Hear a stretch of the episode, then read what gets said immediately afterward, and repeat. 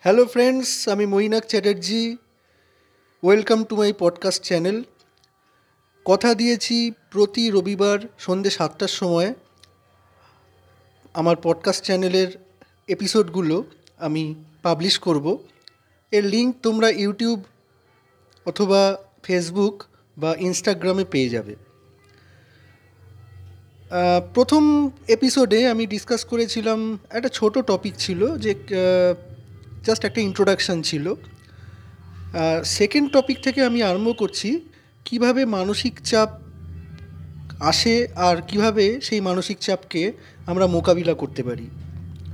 Step by step episode wise আমরা discuss করব যে মানসিক চাপ কীভাবে আসে, এগুলোকে কীভাবে জয় করা যায়, আর কীভাবে মানসিক চাপ জয় করে স্বাভাবিক জীবনের ছন্দে ফেরা যায়।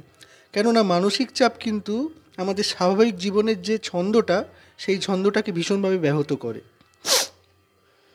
এবার প্রশ্ন হলো, মানসিক চাপ কেন আসে? কি তার কারণ? এসব আমরা চিন্তাভাবনা করে দেখি। প্রধানতম কারণ নিঃসন্দেহে এই যে গড্ডলিকায় গা ভাসিয়ে আমরা অবিরাম পথ চলেছি অন্ধের মতো। লক্ষ্য নেই, উদ্দেশ্য নেই, চলছি তো চলছি। কি বললাম বুঝতে পারলে তো? এ কথাটা বুঝলে হয়তো মিলবে সেই মহার্ঘ চাবিকাঠি যা এক অর্থময় জীবনের দরজাকে উন্মুক্ত করে দেবে তোমার সামনে। এই সত্য উপলব্ধি করে যারা এক অর্থবহ জীবনযাপন করে, তারা নিঃসন্দেহে ব্যতিক্রমী আর তারা যথার্থই সুখী। কিন্তু অন্যেরা যারা প্রতিনিয়ত ভুগছে মানসিক চাপে আর কষ্টে, তারা কি আদৌ বেঁচে আছে প্রকৃত অর্থে? এটাকে কি বেঁচে থাকা বলে? বড়জোর বলতে পারো, এরা টিকে আছেন। যেমন করে গাছপালা টিকে থাকে। কোনো রকমে টিকে থাকা আর সত্যিকারের বাঁচা এর মধ্যে আসমান জমিন পারাক।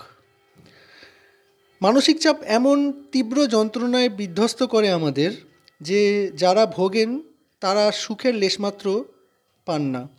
বলতে পারো, এদের চরম এবং জঘন্যতম শত্রুটির নামই হলো মানসিক চাপ।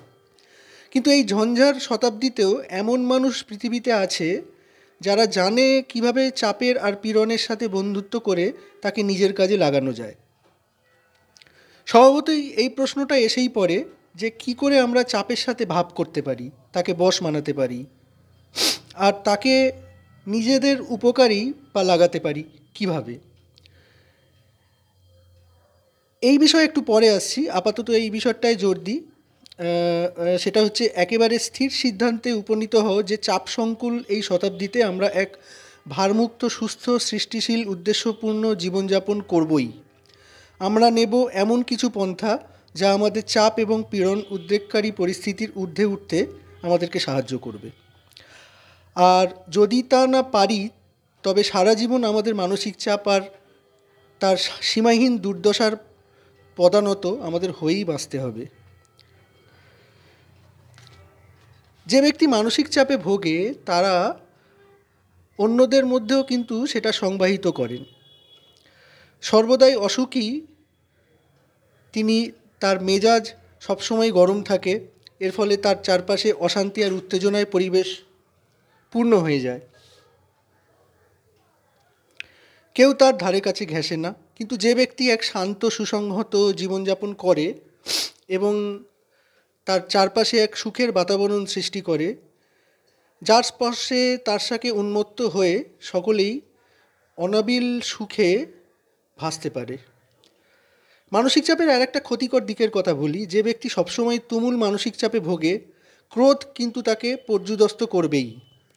মেজাজ তার সবসময় তিরিক্ষি, মুখ লাল, চোখ রক্তবর্ণ, ভ্রুযুগল সব, সর্বদাই কুঞ্চিত। আমাদের আভ্যন্তরীণ রাসায়নিক পরিবর্তনগুলো আমাদের মুখে চোখে অদ্ভুত ছাপ ফেলে। অনেক ডাক্তাররাই জোর দিয়ে বলে যে, তীব্র রাগের মুহূর্তে আমাদের হৃদরোগ পর্যন্ত হয়ে যেতে পারে, কারণ আমাদের হৃদমোট স্পন্দন মিনিটে একশো আশি থেকে দুশো বার পর্যন্ত হয়। এই ভীষণ ব্যাপারটা কিন্তু আমরা ঠিকমতো ভেবে দেখি না। আর সেই সঙ্গে জানাই যে, আর কিছু রোগ যেমন মাথা ধরা, পিঠে যন্ত্রণা, উচ্চ রক্তচাপ, বদহজম ক্লান্তি, সবই মানসিক চাপের ফসল। এ সমস্তই ঘটছে বা বলতে পারো আমরা ঘটতে দিচ্ছি, কারণ আমরা ভেসে চলেছি উদ্দেশ্যবিহীনভাবে শূন্য মানসিক গতিতে। আমি আগেই বলেছি টপ গিয়ারে জীবনের গাড়িটিকে চালালে দুর্ঘটনা অবধারিত। আবার গিয়ার যদি শূন্যের ঘরে বাঁধি, তবেই বা আমরা এগোবো কেমন করে? এই শূন্য মনোগতি বলতে তুমি কি বুঝছ? এর মানে এই যে আমরা আমাদের অন্তর্নিহিত প্রচণ্ড শক্তি সম্পর্কে আদৌ সজাগ নই, সেই কথা বলা হচ্ছে। স্বামী বিবেকানন্দ আমাদের বারংবার স্মরণ করিয়ে দিয়েছেন, মানুষ মানে একতাল মাংস নয়। মানুষ সর্বশক্তিমান, পবিত্র এক অসীম শক্তি।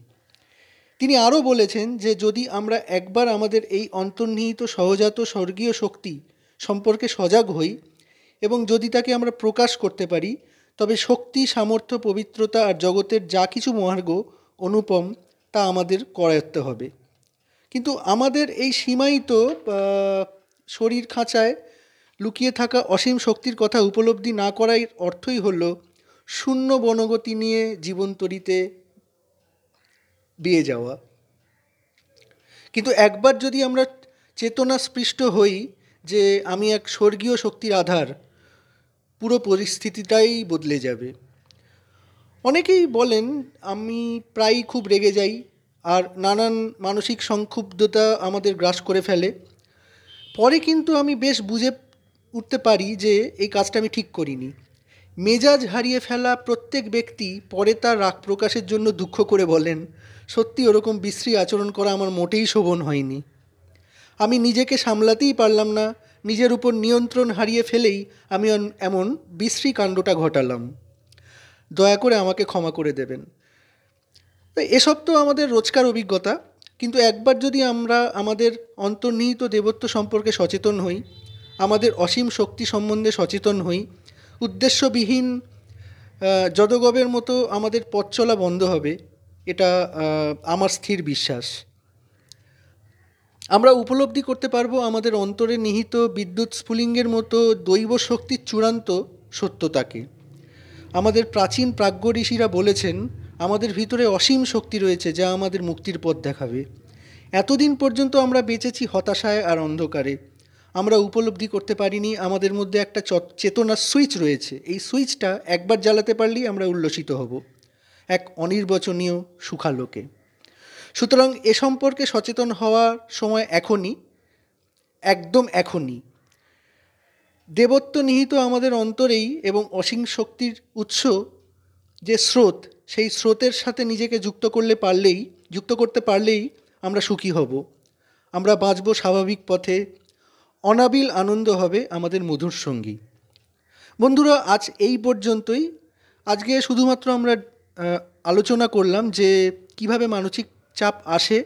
আর আমাদের মধ্যে যে অফুরন্ত শক্তির ভাণ্ডার আছে, সেই শক্তির ভাণ্ডারকে কাজে লাগিয়ে আমরা কীভাবে মানসিক চাপের সাথে ভাব করতে পারি? বন্ধুরা, আমার এই পডকাস্টের লিঙ্ক প্রত্যেক রোববার সন্ধ্যে সাতটার সময় ফেসবুকে ইনস্টাগ্রামে পেয়ে যাবে। কথা দিয়েছি, আবারও বলছি যে সারা সপ্তাহ তোমাদেরকে মোটিভেটেড ইন্সপায়ার্ড রাখার জন্য আমরা, আমি রোববার দিন সন্ধ্যে সাতটার সময় পোস্ট করব। আমার পডকাস্ট পডকাস্ট চ্যানেলের যে ডিসকাশন বা যাই থাকুক না কেন সেটা। And it will be definitely helpful for you to lead a prosperous life বন্ধুরা, এই পর্যন্তই। পরের সপ্তাহে ফিরে আসব। এরই তৃতীয় এপিসোড নিয়ে, যে মানসিক চাপের যে অনেকগুলো ভাগ আছে, সেই ভাগ নিয়ে আমরা আলোচনা করব। অসংখ্য ধন্যবাদ আজ এ পর্যন্তই।